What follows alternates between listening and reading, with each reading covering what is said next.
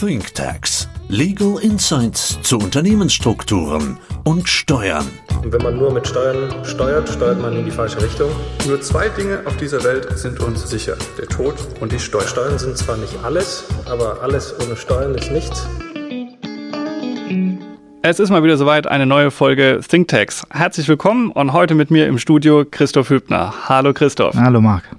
Bei mir hat neulich ein neuer Mandant angerufen und schilderte mir einen Fall, nachdem er schon häufiger unseren Podcast gehört hat. Und sagt, wir haben eine klasse Situation.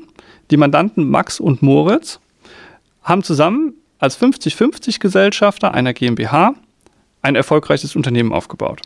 Die beiden sind in dem sogenannten Food Delivery Bereich unterwegs und versprechen, dass wenn du bei denen bestellst, Einkäufe von Lebensmitteln etc.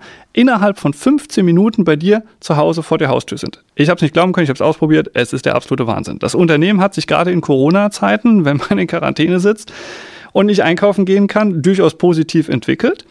Und nachdem die beiden unseren Podcast gehört haben, kam zumindest mal Moritz auf die Idee und sagte, so eine Holding macht doch durchaus Sinn und fand das gut. Denn wir haben ja immer erklärt, wenn ich eine Holding oben drüber habe, dann sind Gewinnausschüttungen aus der GmbH wie auch der Verkauf der GmbH immer nur effektiv mit 1,5 Prozent zu versteuern und er kann am Ende dieses Geld wieder reinvestieren. Er hat einfach mehr, was er wieder weiter nutzen kann. Ich habe sie dann gefragt, er sagt, naja, wie sieht denn eure Lebensplanung aus? Was wollt ihr denn eigentlich machen? Und dann sagte mir Moritz, naja, wir beide streben schon einen Exit, also einen Verkauf der GmbH an in so den nächsten fünf, sechs, sieben, acht Jahren. Das ist so der Zeithorizont, über den sie reden. Sie haben aber auch ganz offen gesagt, Max ist Lebemann. Max will das Geld einfach verprassen. Er will auch was vom Leben haben und will das Geld im Privatvermögen haben. Er will damit etwas machen können. Moritz ist da ein bisschen konservativer und sagt, für mich wäre so eine Holding eine tolle Geschichte, weil in der Holding könnte ich dann wieder reinvestieren, ich könnte in Immobilien investieren, ich könnte in andere Unternehmen investieren, was ja auch gleichbedeutend ist mit Aktien kaufen etc. Das wäre alles denkbar. So kamen sie und haben überlegt, was können wir machen? Das ist jetzt natürlich etwas schwierig, weil die gegensätzliche Interessen haben. Moritz könnte hier seine 50-prozentige Beteiligung grundsätzlich schon mal in eine Holding GmbH einbringen. Es geht aber nicht steuerneutral. Er müsste quasi die bisher entstandenen stillen Reserven, die in diesem Startup-Unternehmen drin sind, sofort aufdecken. Im Rahmen des Teileinkünfteverfahrens hätte dann also effektiv eine Steuerbelastung von rund 27 Prozent mit Einkommensteuer.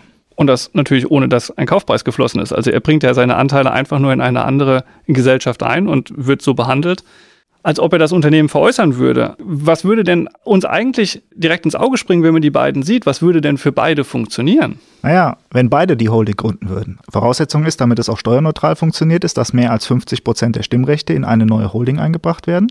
Bringen beide ihre jeweiligen 50 Prozent Anteile ein, ist die Holding zu 100 Prozent an dem Unternehmen beteiligt und dann hätte ich den sogenannten qualifizierten Anteilstausch geschafft. Das heißt, die Einbringung der jeweiligen 50 Prozent Anteile wäre komplett steuerfrei guter Punkt. Das heißt, alleine kann keiner, weil ich brauche eben nicht 50 Prozent, ich brauche mehr als 50 Prozent, aber eine gemeinsame Holding ginge. Die Holding wäre dann zu 100 Prozent an der operativen GmbH beteiligt, die den Food Delivery Service betreibt. Und die beiden Herren, Max und Moritz, wären zu je 50 an der Holding beteiligt. Jetzt weint aber Max. Warum? Ja, jetzt wird der Vorteil, der in der Holding steckt, nämlich man besteuert erstmal nur anderthalb Prozent für Dividenden und Veräußerungsgewinne, wird jetzt für Max zum Nachteil, denn Max will ja eigentlich das Geld verleben. Das heißt, für ihn darf sein Gewinn oder Dividendenanteil nicht in der Holding bleiben, sondern müsste weiter ausgeschüttet werden. Bei ihm müsste man immer von einer Vollausschüttung gehen und somit zahlt er effektiv anderthalb Prozent mehr, als würde er einfach nur 50 Prozent am ursprünglichen Unternehmen beteiligt bleiben. Das stimmt. Das heißt, wir haben zwar erstmal mehr Netto vom Brutto in der Holding drin. Aber wenn dann ausgeschüttet wird, was er haben will, verliert er diese 1,5 Prozentpunkte auf dem Weg. Und deswegen ist für ihn, sagt er auch ganz offen, eine Holding total uninteressant. Er macht kein Hehl drum. Er will eine Ferienimmobilie auf Ibiza kaufen. Er will einen Ferrari kaufen. Er will das einfach verleben, dieses Geld. Insofern kommt die gemeinsame Holding überhaupt nicht in Frage für die beiden. Wenn aber eine gemeinsame Holding nicht geht und jeder kommt mit dem, was wir immer propagiert haben in unseren Folgen, durch den Fakt, dass jeder nur 50 Prozent hat, nicht in eine eigene Holding rein. Was könnten wir denn dann machen? Also für Moritz, der ja zwingend seine Holding haben möchte, auch als Tesorierungsvehikel, könnte jetzt ein Umweg zum Ziel führen. Und zwar gründet er erstmal eine GmbH und Co. KG, die gewerblich geprägt ist. Das heißt, wir hätten steuerlich noch eine Mitunternehmerstellung. Und da legt er jetzt seine 50-prozentige Beteiligung an dem Unternehmen in das Gesamthandsvermögen ein. Okay. Moritz geht her und ist nicht mehr direkt beteiligt, sondern über eine gewerblich geprägte GmbH und Co. KG. Wenn jetzt eine Ausschüttung aus der GmbH erfolgt oder das, was die Jungs eigentlich planen, es wird verkauft, was ändert sich für ihn steuerlich? Die Ausschüttung ist jetzt etwas teurer geworden. Vorher hatte er quasi die Abgeltungssteuer mit 25 Prozent, jetzt hätte er das Teileinkünfteverfahren mit 27 Prozent, ist aber nicht so schlimm. Im Verkaufsfall hätte sich gar nichts geändert, weil beides Mal wäre der Verkaufserlös im Teileinkünfteverfahren versteuert worden. Aber den Mandanten sehen wir so schnell nicht wieder. Also wir haben ihm eine GmbH und Co. KG gebaut. Er hat Rechtsberatungskosten und Steuerberaterkosten gehabt. Im Verkaufsfall ändert sich nichts und die Gewinnausschüttung ist auch noch teurer geworden. Also noch können wir nicht am Ziel sein. Ja, das sollte nur ein Zwischenschritt sein, genau. Weil jetzt kann man hergehen. Er hat quasi seine 50-prozentige Beteiligung an der GmbH getauscht in eine Mitunternehmerstellung. Ist ganz wichtig dann für die Steuerneutralität.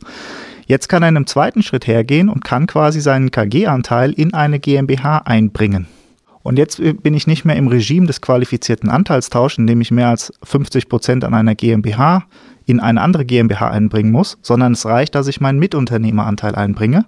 Und hier bringt er jetzt quasi seinen KG-Anteil in eine GmbH ein und kriegt das steuerneutral hin. Okay.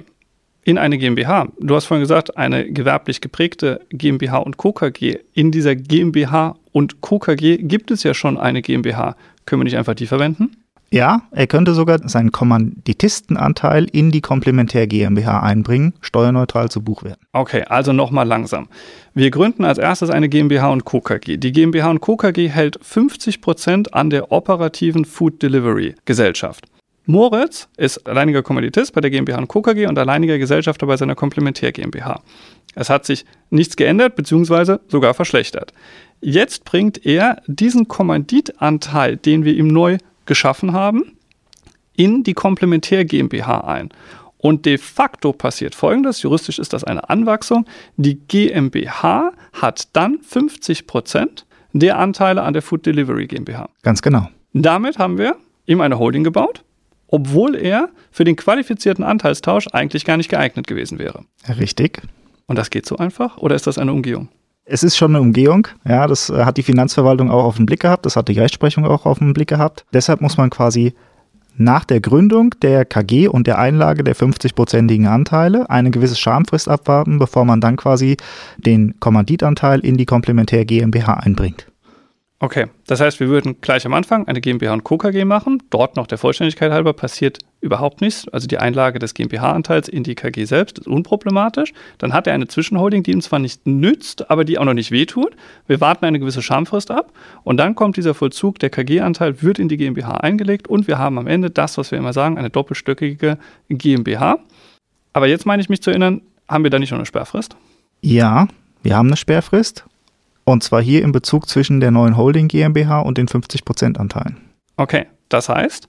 Sofern die Holding GmbH innerhalb von sieben Jahren die Anteile an der Food Delivery GmbH veräußert, kriege ich diese Einbringung rückwirkend nicht zu Buchwerten hin. Verstanden. Aber das ist, Christoph, der gleiche Effekt, den wir gehabt hätten, hätten wir einen qualifizierten Anteilstausch hinbekommen. Das heißt, hätten wir eine GmbH in eine GmbH eingebracht, was hier nicht ginge, hätten wir auch die siebenjährige Sparfrist gehabt. Die gleiche haben wir jetzt auch. Ein Tick später weil wir noch die Schamfrist abwarten. Aber dann läuft genau die gleiche Frist und man kann vereinfacht sagen, jedes Jahr, das Moritz in der GmbH durchhält, ohne dass der Exit kommt, gewinnt er ein Jahr und damit ein Siebtel von der Steuerlast, die er ursprünglich gehabt hätte. Absolut richtig. Das ist doch super. Dann würde ich sagen, gehen wir zurück zu Max und Moritz. Max kann als Lebemann das Geld verprassen. Moritz bauen wir eine elegante Lösung mit einer Schamfrist, aber wir bekommen ihn in eine Holding GmbH rein, obwohl er weniger als 50 plus 1 hält. Ganz genau. Super. Herzlichen Dank. Es hat wie immer Spaß gemacht. Danke auch.